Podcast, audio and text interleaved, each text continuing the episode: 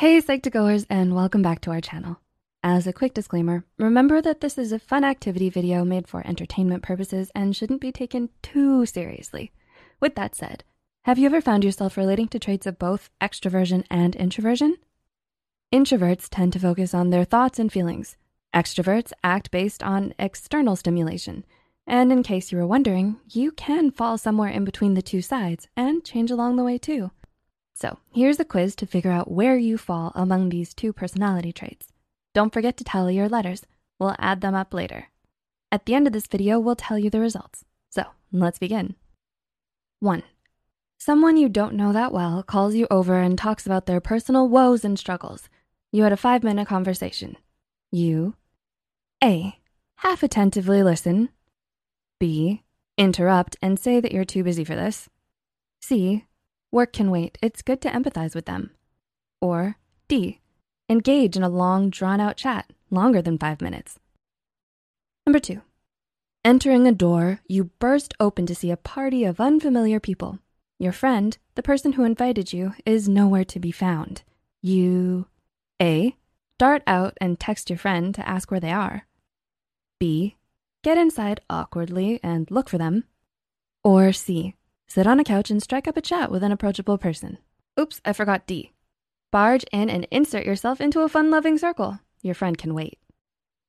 Number 3, you're in an airplane with a stranger beside you. You, A, read a book, put on headphones, and sleep. B, pretend they don't exist and respect their space.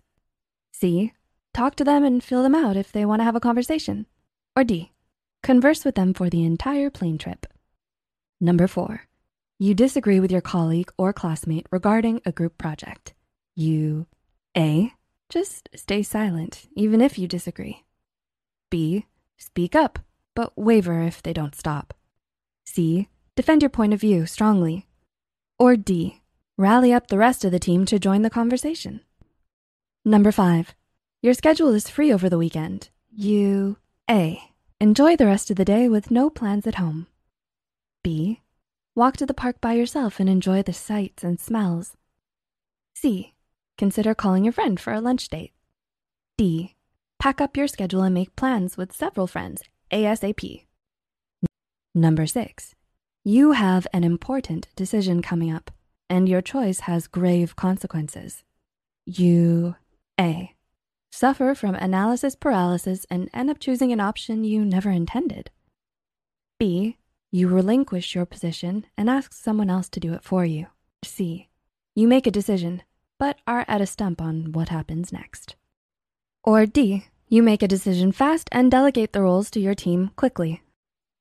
Number 7, you notice your friend continuing bad habits that you'd rather have them stop. You, A, don't say anything. You'd rather not create conflict. B, tell them about it gently. C, call them out for their actions. Or D, express your anger with conviction. Number 8, do you think it's easy for people to get to know you? A, no, even my friends don't know everything. B, only my closest friends. C, I think I am, at least to my friends and family. Or D, I post about my life on social media every day. Number 9, can you have fun by yourself? A, that's the only time I have fun. B, yes, I love my alone time. C, I'd rather be with a close friend or two. Or D, no, I need to be around people. Last question, number 10. You meet someone new for the first time.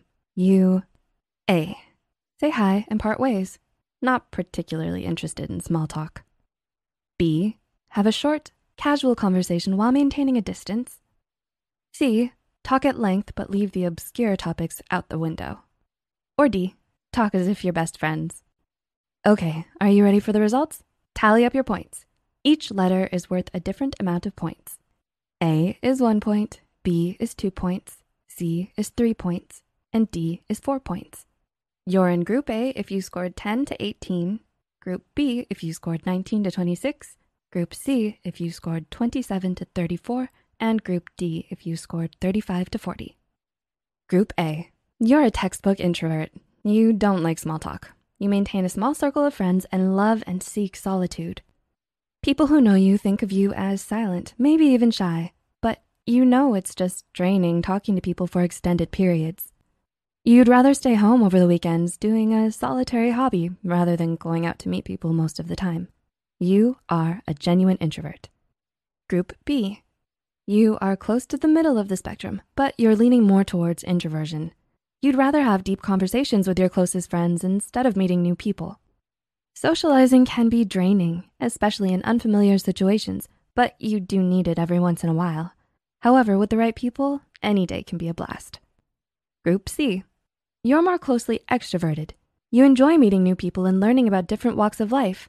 You do love a good party or gathering and have no problem catching the spotlight.